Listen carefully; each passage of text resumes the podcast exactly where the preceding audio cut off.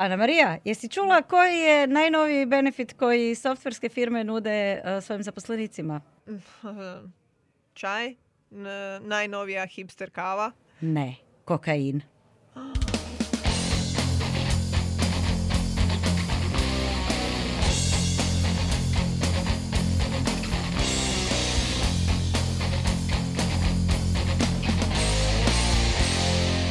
Dobar dan, e, dragi gledatelji, slušatelji, gdje god nas pratite. E, Dobrodošli u, pa evo, ovogodišnju e, 2022. Prva epizoda ove godine e, otvaramo sa jednom temom koja je možda za neke već prožvakana, ali mi mislimo da nikad dosta e, priče o benefitima koji su ključni da zadržimo one zaposlenike koje već e, i dugo imamo i da privučemo neke nove i upravo je to tema kojoj se želimo posvetiti na početku godine s obzirom da se događaju različite stvari em, na fronti em, zapošljavanja i davanja otkaza. A, sa mnom je danas Antonija, a, ja sam Ana Marija. I evo, za početak, Antonija, ti si mi tu već na početku spominjala nešto i oko Amerike i Great Resignationa. Zašto je bitno u 2022. opet početi priču o tome koje benefite ima smisla davati zaposlenicima?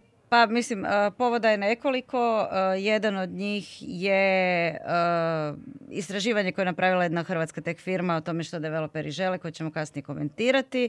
Drugi je recimo članak koji sam pisala o, e, koji se temelji na podacima iz Atomikovog istraživanja o teh industriji i, e, u Europi, e, čiji zaključak je ono, u rad za talente i svi se bore ovakvim i onakvim sredstvima. Treći je taj Great Resignation koji se trenutno događa više u Americi nego u Europi, čini mi se, a još manje e, kod nas.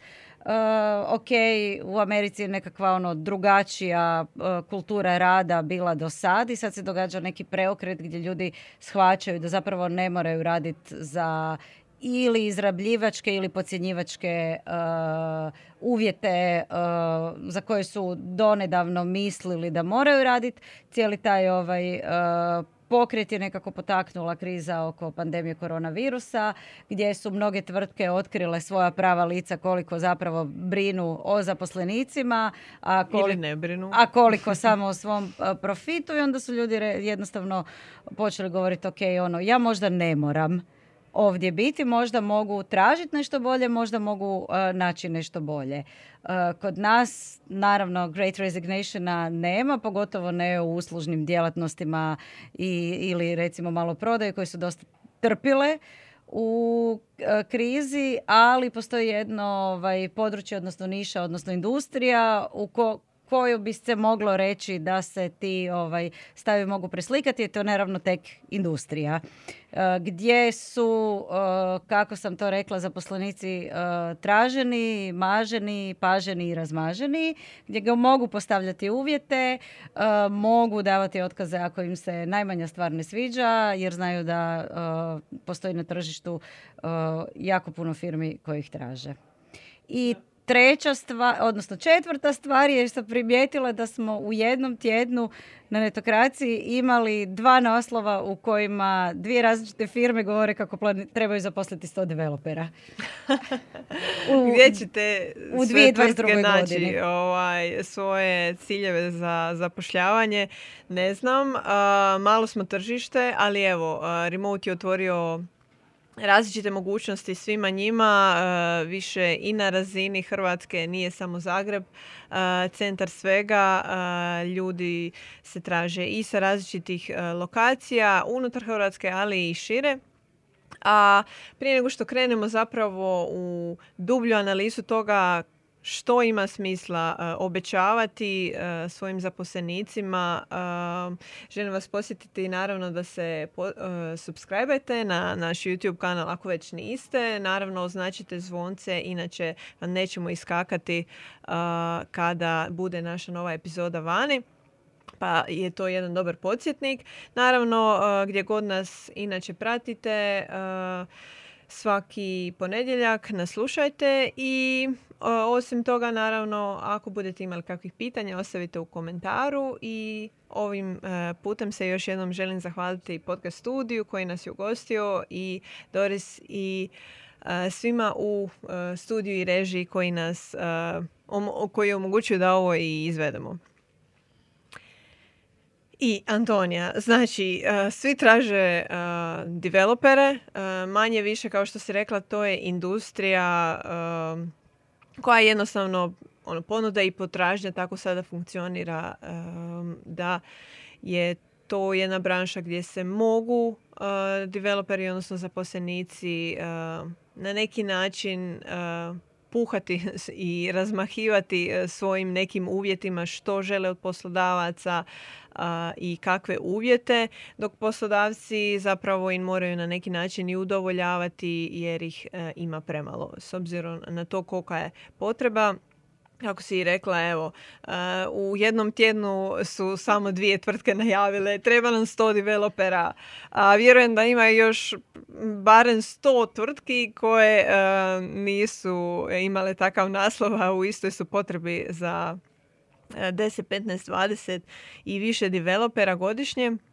Tako da mi ćemo se fokusirati na IT na neki način, ali želimo pričati općenito o tome što ima smisla u 2022. s obzirom na sve okolnosti koje su se dogodile.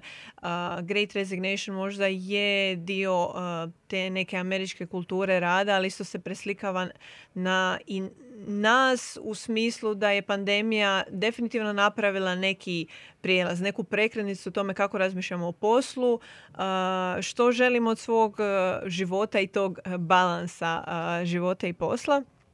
I zapravo najzanimljivije nam tu je bilo istraživanje od tvrtke Libit gdje smo saznali zapravo u prvom dijelu izvještaja što developeri žele.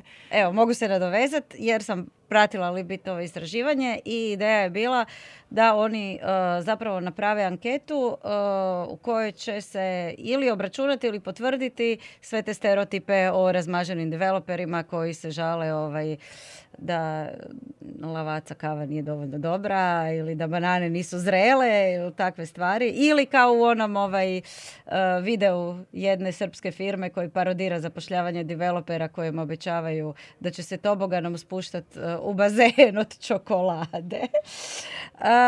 Zato li bit rekao ok, ajmo mi sad ovaj, ispostaviti tamo ovaj, neki upitnik i, i nek nam developeri odgovore i da vidimo šta stvarno oni žele. Mislim, moram reći da su ovaj, malo i u komentarima na samu ideju tog upitnika pokazali, potvrdili neki od predrasuda. da je bilo komentara zašto bi ja vama ispunjavao taj upitnik, platite mi moje radne sate ako želite da potrošim 15 minuta na taj upitnik.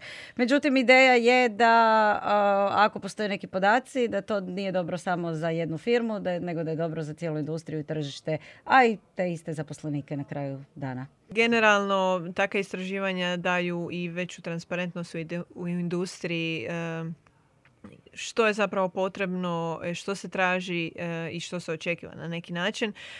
Između ostalog, ispostavilo se da team buildings i ping pong stolovi, playstation sobe i spomenuti tobogani koji jure u bazene čokolade nisu baš najtraženiji benefiti i na kraju krajeva ispostavilo se ono što smo nekako i svi očekivali da plaća je presudna pare, pare, pare i samo pare. No zapravo kada se malo zakopa u površinu tih podataka i to je najveća ljepota takvih istraživanja je što ih se može dublje iščitavati.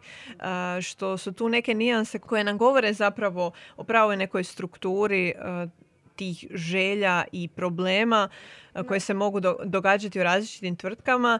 Između ostalog, zašto uopće developeri odlaze iz tvrtki i kako ih uopće privući? Jer kako se ispostavilo, to uopće nije toliko ni sinonim. Meni je super, super ovaj, je ispalo u tom istraživanju zato što su svi onako kretali očima, nemojte nas pitati šta želimo, želimo pare, samo nas platite. I onda kao oni uh, psihotestovi na, uh, na natječajima za posao koji te pitaju istu stvar iz nekoliko kuteva da vide da li muljaš. Tako je ovo kao šta želite, želimo pare. A zašto odlazite? Mm, tu se krije dosta toga. Između ostalog, e, zabilježeno je 55% znači ih ispitanika, a imali su stvarno reprezentativan uzorak. 55% njih je reklo da je to nezadovoljstvo plaćom. Ali, već 52%, znači druga stvar po redu, je bila neorganiziranost unutar tvrtke. E sad, mene je zanimalo naravno što i kako e, bi se to moglo podijeliti u nekoj demografskoj ovaj, sociodemografskoj, odnosno njihovom statusu i senioritetu u tvrtci. I zanimljivo je zapravo da neorganiziranost najviše utječe na one ljude koje svaka tvrtka u Hrvatskoj ono, želi, a nema ih, uh, seniore, a posebno midove. Mislim, uh, neorganizirano, juniori se uglavnom ne žale na neorganiziranost zato jer ne znaju za drugo. Doslovno to. Oni koji imaju prvi posao ne znaju kako bi trebalo biti. Da, da. I najčešće su midovi ti koji čak i više od samih seniora ističu da im je ta neorganiziranost glavni razlog. E, za midove ona bila i veća, e, veći razlog od plaće zašto bi napustili neku tvrtku. E, dok naravno juniore najviše muče ti nejasni kriteriji napredovanja. Ali isto tako zanimljivo mi je bilo da je jedno od nakon dosta visoko pozicioniranih razloga bio loše poslužen sustav mentorstva. E, između ostalog, midovi su kao jedan od jačih razloga istaknuli i to da im se nije e, sviđala kultura tvrtke. O tim svim nekim detaljima i kako raditi na tome ćemo e, još ovaj, doći do toga i porazgovarati. A meni je posebno tu važno istaknuti da u employer branding istraživanju koje smo radili 2022. sa Hacking HR organizacijom, tada smo zapravo saznali da je 78% ispina, e, ispitanih jel, tada developera navelo da se o potencijalnim poslodavcima najčešće zapravo informiraju preko svojih kolega, prijatelja i slično. Sada imamo situaciju gdje zapravo svi pričaju o tome kako im je ono, na kavi, pivi u nekoj tvrtki. E, danas su me gnjavili sovin, ovaj projekt ne funkcionira, ima on voditelja koji ono, mi ne delegira stvari kako treba i slične stvari.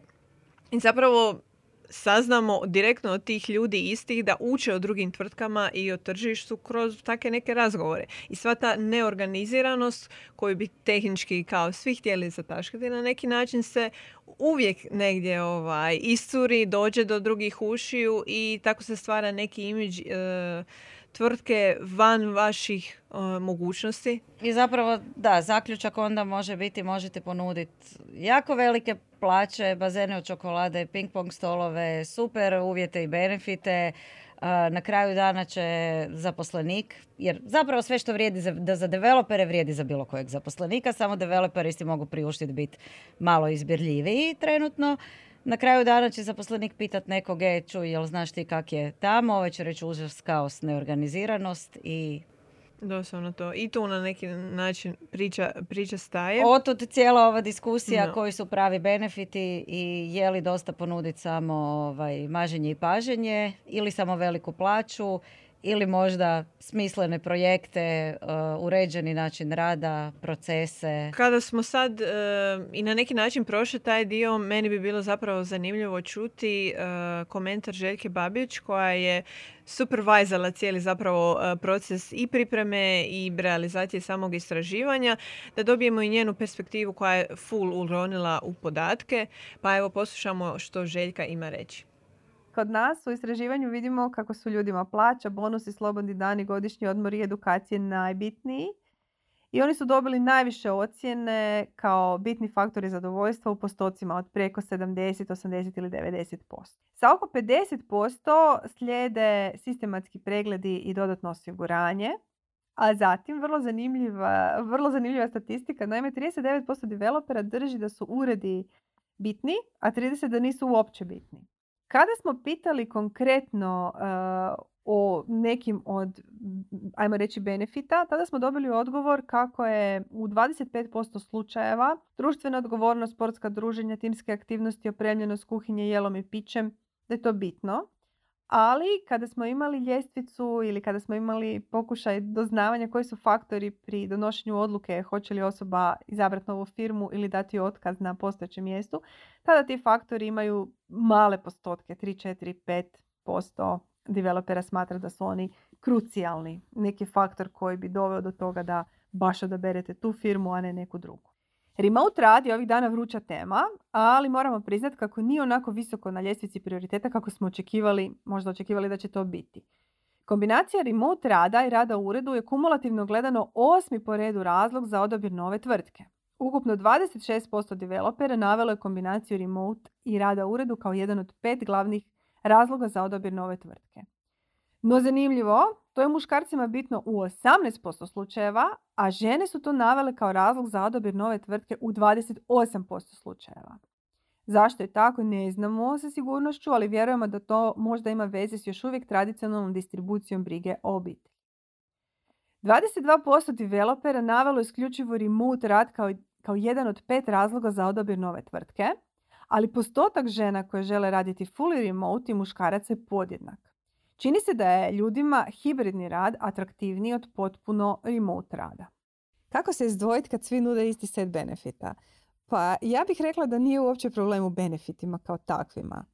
Rekla bih da je ovdje to zapravo pitanje komunikacijskog trenda ili mode ako hoćete, koja diktira što ističemo i kojim tonom se obraćamo publici kroz svoje oglase za posao i svoju medijsku prisutnost. Mislim da ljude možda ni ne smetaju toliko benefiti koliko su ljudi zasićeni stalnim isticanjem nečega što nije i ne može biti ključni faktor privlačnosti i opće smisla tvrtke i njezinog poslovanja, odnosno čovjekovog posla u toj tvrtki. Voće, ping pong i team build aktivnosti ja vjerujem da imaju svoju ulogu i itekako važno mjesto u životu tvrtke. Mi u Libitu niti ne pomišljamo o kidanju timske zabave, voća ili sokova. Samo možda je vrijeme da se u komunikaciji fokusiramo na najvažnije faktore, dobre plaće, dobru organizaciju posla i personaliziranu skrb o ljudima kroz njihove životne faze. Benefiti su na kraju krajeva samo alat kojim otklanjamo smetnje produktivnosti i zadovoljstva djelatnika u njihovoj svakodnevici. Benefiti, kao što smo vidjeli iz istraživanja, a i zdrav razum nam tako govori, nemaju moć izbrisati fatal errore tvrtki.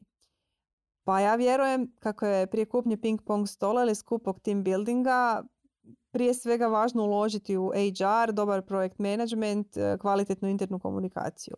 Ili eto, barem mi u Libitu tako gledamo na tu problematiku. Super, e, hvala Željki na komentaru.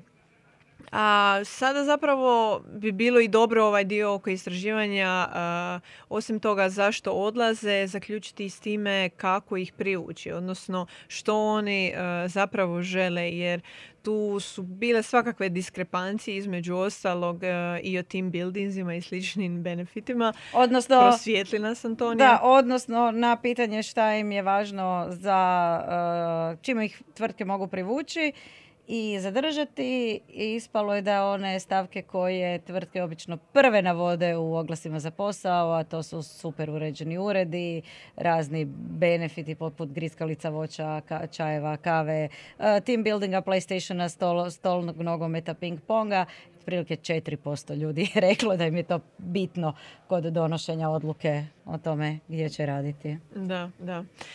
kako smo već rekli, plaća tu je na prvom mjestu, um, ali s obzirom na primjer da ih neke stvari e, zbog kojih na kraju odlaze, kao što smo spomenuli, um, ta neorganiziranost, loše mentorstvo, loše poslužen uh, i, i, ne, i nejasan sustav kriterija napredovanja i slične stvari, zapravo jedino što se tu nekako nadovezuje što im je bitno kada traže novog nekog poslodavca uh, je ta mogućnost učenja novih stvari. To im je bilo onako full uh, visoko na ljestvici. Mislim, ja znam iz pravog života nekoliko developera kojima je razlog zašto odlaziš iz firme, jel ti loše? Ne, nije mi loše, dosadno mi je. Da, da. I upravo su to jedni od, e, nakon plaće glavnih razloga. E, mogućnost učenja i izazovni projekti i naravno prilika za napredovanje. A kako ćemo uopće napredovati nego ako nas neko ubacuju neke nove izazove, daje na neke nove projekte, između ostalog tako da se sve na neki način kombinira u te stvari da uz plaću je stvarno najbitnije da, ne, da jednom developeru na kraju krajeva nije dosadno i da ono, ne, ne mora hendla stvari koje je neko ostavio u, u nekom legasiju. Pa ili ne znam, da dvije godine radi na istom projektu, na primjer. Da, da. I kod prilike za napredovanje bitno je reći da pogotovo kod developera jako bitno paziti da prilika za napredovanje nije samo vertikalno, Znači, ne žele svi biti tim lidovi, ne žele svi biti menadžeri, uh, nego da postoji ono prilika za neko horizontalno napredovanje, da se okuša u drugim tehnologijama, timovima, da uh, je napredovanje se gleda kao neka tehnička izvrsnost, mm a mhm. ne nužno sad ću voditi tim. Da, e, zanimljivo mi je baš kad to spominješ, uh, Fotomet je sada se na neki način strukturira što se tiče ono napredovanja unutar tvrtke u dva smjera, tako oni to zovu, jele, e, što se tiče karijere, e, usmjeravaju doslovno e, developere ne samo na, na to ovaj, tehnički vertikalno napredovanje, nego i na horizontalno, kao što si spomenula, mogu zapravo ići ili u smjeru menadžerstva, ali isto tako i ostati individualni sami svoji inženjeri e, i specijalizirati se, granati se u tom aspektu inženjerstva koje im je možda jednostavno bolje leglo i nikad se ne bi ni našli to nekom menadžerskom svijetu. E, sad kad si spomenula fotomat, naravno da u ovoj ovaj, diskusiji moramo, moram spomenuti jednu super vrlo ovaj, kratku i jasnu analizu privlačenja uh, developer, privlačenja općenito zaposlenika, developera i zadržavanja koju je uh, na LinkedInu objavio njihov uh, Director of Engineering, Marko Velić, koji je doslovno rekao, ok, ono, money is cheap, najlakše je throw money on the problem. I, uh, i plaće i, i benefiti uh, su otišli nebu pod oblake, više se niko ne može u tome uh, natjecati i ne znaš više šta bi ponudio ljudima da ih zadržiš. I on je to podijelio u četiri razine nekakvog što kompanijske kulture, što načina na koji se privlači talente. prva razina je doslovno ta ovaj, ono, početna razina, imaš super fancy ured, ne znam, kraft pivu petkom, besplatni ručak, doručak, grickalice, Super mi je što je nazvao tu razinu nub razina. Da, da, da. Mi smo svi jedna super happy family, jako nam je cool. Tu je stavio i onaj česte startup ovaj, we are making the world a better place, pa zato dođi ovaj, radit kod nas. To je po njemu sve nub, nub razina. E, druga razina je mid. E, da, zanimljivo. Ima razrađene levele čak i u tome. Da, da. Ovaj, druga razina je malo naprednija u smislu da se ne priča o, ovaj, o fancy uredima, nego je užasno visoka plaća. Uh, talent se privlači jako dobrim employer branding strategijama i angažiranjem nekakvog developer advocata, što više mislim da je mislio na nekog internog developer advocata, nekog ko se u firmi bavi time da developerima posao bude lakši. Da, e, mislim te, tehnički to je ovo što sad Infobip dosta gura. Infobip gura developer advocate i na jednoj i na drugoj strani i prema vanjskim developerima, ali prema svojim unutra developerima. treća razina je, napredna razina je još je, ono, malo više, znači kad se zaposlenicima daju uh, udjeli, uh, da sudjeluju u... Radničko dioničarstvo generalno. U podjeli jeli, uh, uspjeha firme. I po njemu ovaj, četvrta razina, ona koja je zapravo prorazina i ono što bi ovaj, bilo odgovor na pitanje iz naslova podcasta koje koji su stvarno benefiti, koji se nekako poklapaju sa, sa rezultatima ankete je da ljudi, ovaj, ljudima daš uh, jasan put napredovanja, uh, jasan neki coaching, mentorstvo, da napreduju i osobno i profesionalno, uh, da su projekti dobro organizirani, recimo efikasni sastanci, znači nema gubljenja vremena na sastancima, ja ne znam koji developera bome i običan zaposlenik voli gubiti vrijeme na sastancima, a to se tako rijetko spominje kao, kao neki benefit. Uh, znači da uh, developerima daš kompetentne engineering menadžere, ljude koji znaju o čemu pričaju, koji će ih dobro voditi i njih i projekte. Uh, da se recimo napreduje u skladu sa zaslugama, a ne u skladu sa uredskom politikom i ko je s kim išao na kavu i ostao više na ovaj, pivi poslije posla. I jednostavno on to zove grow engineers. Znači, Guranje developera iz njihove comfort zone. Da. I to daš, da im svu podršku da postanu najbolji mogući programeri koji mogu, da im olakšaš sve ostalo i na kraju dana ono što je jako lijepo ovaj, da kad odu eh, da si ponosan što si ih doveo do te razine, a ne da im postavljaš um, Neugodna pitanja. prepreke eh, pred time. E sad, zašto, zašto citiramo njega, osim što je Director of Engineering u Fotomatu, čovjek je radio dugo u Facebooku, pa vjerojatno ima nekog iskustva sa uh, large scale Uh, organizacijama i velikim uh, tek timovima. Mm, da. Uh, imali smo zapravo i intervju s njime podom prelaska u Fotomat gdje je zapravo ispomenuo u kontekstu Facebooka kao jedne velike korporacije kako se mogu neke ideje i neke prakse iz takvog velikog sustava preslikati na neke manje u Hrvatskoj. I istaknuo je jedan ono prilično jednostavan i jako ono zdravorazumski, a to je praksa tjednih jedan na jedan sastanaka svakog inženjera sa svojim menadžerom, odnosno voditeljem tima. Uh, kako si i sama spomenula, komunikacija uh, koja bi bila efikasnija i davanje više feedbacka i na neki način napredovanje u skladu s time što se razumije da dobro ide ili ne ide e, je jedan od najbitnijih dijelova jer znamo ovako i iz priča koje smo podijelili na netokraciji često developeri e, ne vide neku priliku da se izjasne o svim svojim nekim problemima, često se e, zatomljuju neki problemi i onda na kraju stavljaju se stvari ispod tepiha. I da, postoji neorganiziranost u tvrtkama, ali često neke stvari koje su se i mogle komunicirati ranije da se možda neka neorganiziranost riješi se nekad i ne dogodi. Tako da zapravo je na tvrtkama tu uh, velika odgovornost da oni stvore prostora da se mogu uh, developeri bilo koji zaposlenici uh, poželiti, doslovno, pokucati na vrata i reći evo, ovo je problem, tu i tu, da se ne moraju skanjivati od toga hoće li ih netko zbog toga na idućem, ne znam, sastanku prozvati ili da neće dobiti napredovanje ili neku povišicu, ako naravno istu zasluže samo zato što su eto, imali primjedbi oko nekih stvari. I da se ti problemi rješavaju.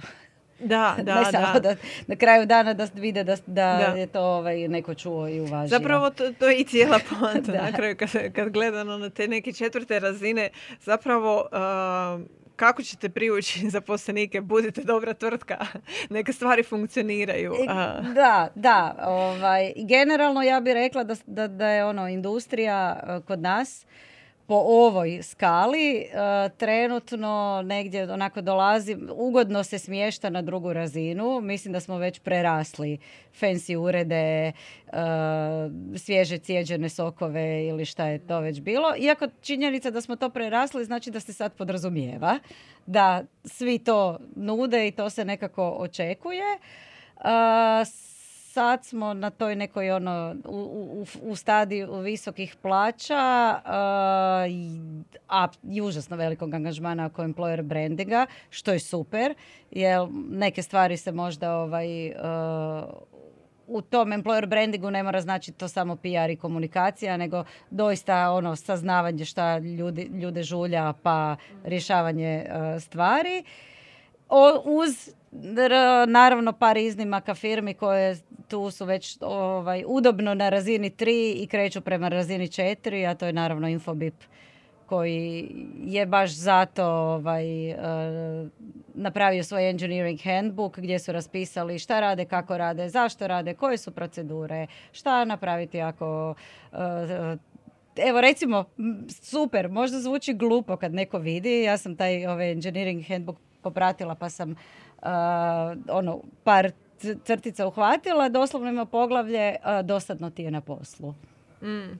A ok, ako ti je dosadno na poslu, šta možeš napraviti? Pa sad ne znam, možeš otići svom voditelju i požaliti se. Možeš pročitati ovu tu dokumentaciju, sigurno ne znaš sve o ovome. Možeš se uključiti u neki od naših, ne znam, e, timova koji eksperimentiraju sa novim tehnologijama. Možeš, ne znam, predloži da ćeš organizirati meetupe ako ti se to sviđa. Možeš sudjelovati u ovome, možeš sudjelovati u onome. Ali doslovno je to handbook, ono, vodič, vodič. Uh, imaš situaciju, evo kako je možeš riješiti. I, I, to je ono što zapravo i olakšava uh, sve te neke izazovnije ovaj, prilike i neprilike. Uh, između ostalog, taj handbook je ono nešto i prilično zanimljivo sada trenutno u industriji, baš iz aspekta da je malo tvrtki izlazilo sa takvim handbookcima u javnosti. Imamo priliku da hrvatski jednorog je objavio svoj i to je ono jedan veliki plus i za industriju koja se može ugledati u takve stvari. Znamo da naravno IT tvrtke imaju svoje neke verzije, ali uvijek je dobro ovaj, na neki način dobiti primjere kako se mogu te stvari urediti i pripremiti jer na neki način za i one koji nisu se još odvažili uopće uzeti si vremena da tako nešto naprave, pogotovo neke manje tvrtke, e, možda će im posvijestiti koliko dokumentacija može, pogotovo developerima koji se moraju ono sami bakćati sa svime time kad su manji timovi u pitanju koliko je bitno zapravo da je taj sustav poslužen jer to je ono jedna od onih prvih stepenica za tu organiziranost e, stvari i da bi uopće projekti mogli teći po nekom ono, e, strukturi i planu. Tako da, ovaj, meni je tu također bilo zanimljivo, objavili smo baš jučer i istraživanje o virtualnim asistentima u Hrvatskoj. E, prepostavljam da dio vas koji ovo slušani ne znaju što su oni, e, tako da svakako ćemo linkati doli da, da saznate. E, manje više, riječ sama po sebi je nekako tu ovaj, objašnjenje. Doduše nisu virtualni u smislu da ne postoje. To su stvarni ljudi koji su svim svojim nekim iskustvima, znanjima i vještinama odlučili zapravo pomagati drugim ljudima u industriji, da li kroz neku administrativnu podršku, neki uskaču i za community management. Uglavnom ima različiti spektar i lepeza poslova koji oni mogu pomagati i obavljati za E, ne samo direktore i vlasnike tvrtki, nego i za same zaposlenike. I to mi je bilo zanimljivo što je Sanja Velentalić koja je i pripremala to istraživanje sa svojim kolegama iz GoTo Human Huba spomenula kako će zapravo upravo virtualni asistenti postati s nekim vremenom ne statusni simbol, već ne, uh, alat za rast i produktivnost. Što ona u tom smislu misli? Ona bi predložila tvrtkama da provedu zapravo istraživanje unutar svojih timova i pitaju ekipu koliko uopće vole rješavati administraciju i operativu. Naravno, niko ne želi. tu staje ovaj priča, a tu počinje ova druga sa virtualnim asistentima jer ona smatra zapravo da će sve više ne pojedinaca nego tvrtki zapošljavati virtualne asistente kao pomoćnike i ljude koji mogu offloadati taj neki operativni administrativni dio sa samih developera ili nekih drugih stručnjaka koji se onda mogu posvetiti svom core dijelu posla i znanja dok će asistenti moći uskakati tu za sve ono što bi inače njima bilo dosadno naporno i što bi ih zapravo na kraju dana možda i ne znam natjeralo da napuste tvrtku. Da, mislim super mi je bilo kad sam to pročitala. Da. Baš odlično, ovaj, uh, vrlo uh, inovativna ideja. Ne znam zašto se to niko ovaj, do sad nije sjetio i doslovno kaže ovaj, uključite to u svoj employer branding i napišite kao benefit uh, imat ćete virtualnog asistenta koji će umjesto vas ispunjavati putne naloge. Drž. Ko voli ispunjavati odlično, putne naloge? Odlično. Evo moja isprika, ja sam prva, nisam developer. Ani, našoj, uh, sam još dužna putni nalog. Uh, sa, sa, sa davnog, davnog eventa. Uh, moje isprike Ana stiže danas. Mislim, ja isto ono sam radila po do- dosta ovaj, tek firmi i startupa koje su bile baš takve da se natječu u benefitima i onda su kupovale e, najnoviju tehnologiju, sjećam se Expensify, pa imaš aplikaciju, pa samo s mobitelom slike račune. Uvijek je to gnjavaža, bez obzira na, na tehnologiju i na sve. Da, Uvijek da, je da. gnjavaža, znači super. Mislim, mislim da je to ovaj, jako dobra ideja i benefit. Definitivno, definitivno. A, ja bi za kraj se... Ja sam se htjela samo ovaj, uh, vratiti na uh, fotomat, odnosno Marka Velića, koji je uh, naglašava kul- komuniciranje kulture tvrtke i te neke misije u svoj toj nekoj, ajmo reći, analizi stavio na noob level. Međutim, upravo firma iz koje on dolazi u zadnje vrijeme ima problema sa zapošljavanjem i jedna od stvari koje je procurila u Facebook Papersu, Papersima je interno izvješće o kriz, hiring krizi, odnosno krizi zapošljavanja, kako nisu ovaj, ispunili ciljeve zapošljavanja i da Facebook ima problema sa zapošljavanjem zbog vrlo negativnog imidža koje ima u javnosti. Uh, znači da je ipak malo to bitno, možeš... Malo puno. E, zapravo, drago mi da ste to spomenula, jer upravo sam za kraj to i ja htjela spomenuti. Završit ćemo na tu meku stranu, jer na kraju stvarno i puno stvari e, se vrti oko toga imidža, oko brenda, kulture, tvrtke. Um, I tu se zapravo nadovezuje super jedna hrvatska tvrtka s kojom smo nedavno isto imali intervju. U pitanju je Agrivi. A, ne znam sad više, je li to bio tvoj članak? Je, je, je. Onda ću prepustiti tebi riječ.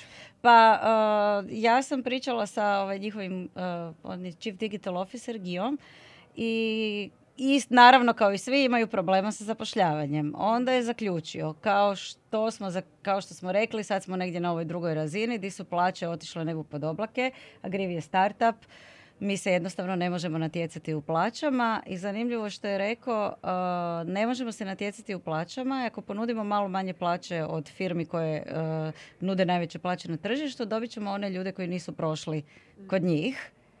A, ne možemo se natjecati u, ni u ljepoti i, i uređenosti ureda, jer jednostavno startup smo i ne možemo si ne možemo unajmiti ured u nekoj fancy zgradi, niti u nekim cutting edge tehnologijama, jer imamo ciljeve i stvari koje moramo isporučiti za, za, za svoje klijente i ne možemo sad trošiti vrijeme na isprobavanje nekih super tehnologija. I onda, ok, šta možemo ponuditi? Imamo tako ovaj, jedan zanimljiv proizvod koji pomaže poljoprivrednicima i koji dobro utječe generalno na proizvodnju hrane. Možda negdje postoje neki developeri kojima je to važno. Šta mi radimo i idemo komunicirati uh, te kvalitete u kojima se mi razlikujemo, ne bi li privukli baš takve ljude. Da, da, da. I upravo to mi je dosta zanimljivo iz aspekta toga kad razmišljamo o novim generacijama. Imali smo nedavno uh, kolumnu um, n- Gdje griješimo u zapošljavanju generacije Upravo to. Generacija Z e, i slični, mlađi, malo stariji, tu negdje sve e, dosta se toga mijenja u na- načinu zapravo š- nešto kao zaposlenici želimo, nego što kao ljudi koji rade u tim tvrtkama očekujemo od istih tih kolega i nadređenih e, i te neke vizije tvrtke ono na koju bi ja prva sama kolutala e, očima, ali na kraju se svede e, na to stvarno što se događa Facebooku. Um, radiš li loše stvari, uh, ljudi te ne mogu gledati dobro na neki način. Ne mogu se osjećati nužno ni predobro ako nisu u skladu sa tim nekim sustavom vrijednosti koji se odvija u tvrtki i načinu kako ona posluje. Facebook je ono ne- već imao nebrojeno ovaj, eskalacija na različitim razinama i po tome kako se odnosi prema svojim korisnicima i stvari koje zataškiva i slično. I ljudi koji su radili unutra, naravno, nisu se baš osjećali a, pozvano biti dio takve neke situacije gdje rade za tvrtku koja jednostavno ima loš imidž, koja radi loše stvari, e, koja nema uspostavljen e, dobar odnos e, ni prema svojim korisnicima, ni prema poslovanju.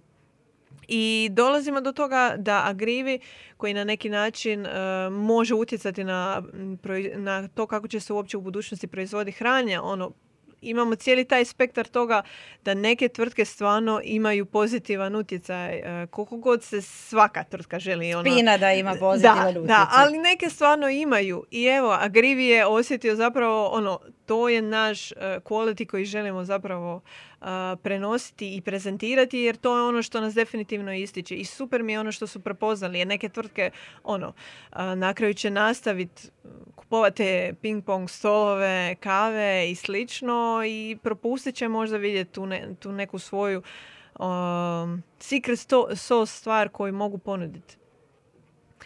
Tako da, um, kultura je definitivno bitna za kraj. Uh, to, je, to je neki zaključak uh, tog dijela. Mislim, kultura je bitna definitivno, ali sve počinje od toga da se naravno poštena plaća podrazumijeva. Tako je. Tako je. E sad, tu, tu nema rasprave. pitanje je šta, znači nema te kulture fancy ureda, besplatne kave, ručka koji će se držati nekog ko uh, nije zadovoljan plaćom. Međutim, nisam namjerno nisam rekla dobra plaća ili velika plaća, nego jednostavno poštena plaća. To znači da se čovjek osjeća pošteno plaćen uh, za ono gdje radi i šta radi. Jer kao što smo vidjeli, ne odlaze, ljudi odlaze za, iz firmi koje možda nude najveće plaće na tržištu, ali su neorganizirane i to je onaj ono nema tih para mhm. moment. Pogotovo u situaciji kad može otići raditi negdje drugdje za možda malo manju, ali i dalje visoko iznad prosječnu plaću, gdje ima ono puno veći, ajmo reći, neki osobni mir osobni mir i u smislu da ono stvari dobro funkcioniraju, ali i generalno da u tvrtki ona ima ljude s kojima je kliknuo, kultura i atmosfera mu štima. Između ostalog tu bih htjela za kraj spomenuti i još, jedno, još jedan podatak iz istraživanja koje smo radili 2020. upravo u vezi employer brandinga gdje je čak 28% kandidata prihvatilo zapravo istu ili nižu plaću od poslodavca svog prvog izbora. Znači prvi izbor bi bio u smislu poslodavac kojeg oni cijene, kojega vide kao nekog uzora u industriji. I tada smo zapravo zaključili, ako nemate dobar brand poslodavca, to će vas koštati. Da, jednostavno je tako. Oni ovaj, koji se nisu izgradili na prave načine, morat će iskeširati. Mhm. Tako to funkcionira. Um, I to bi manje više bilo to. Um, Antonija, hvala ti na ovom ugodnom razgovoru.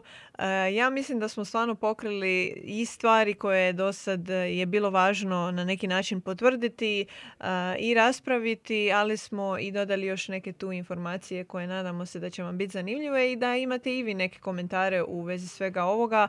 E, što se vama čini da bi imalo najviše smisla u ovo i narednim godinama da poslodavci nude, odnosno što biste vi tražili?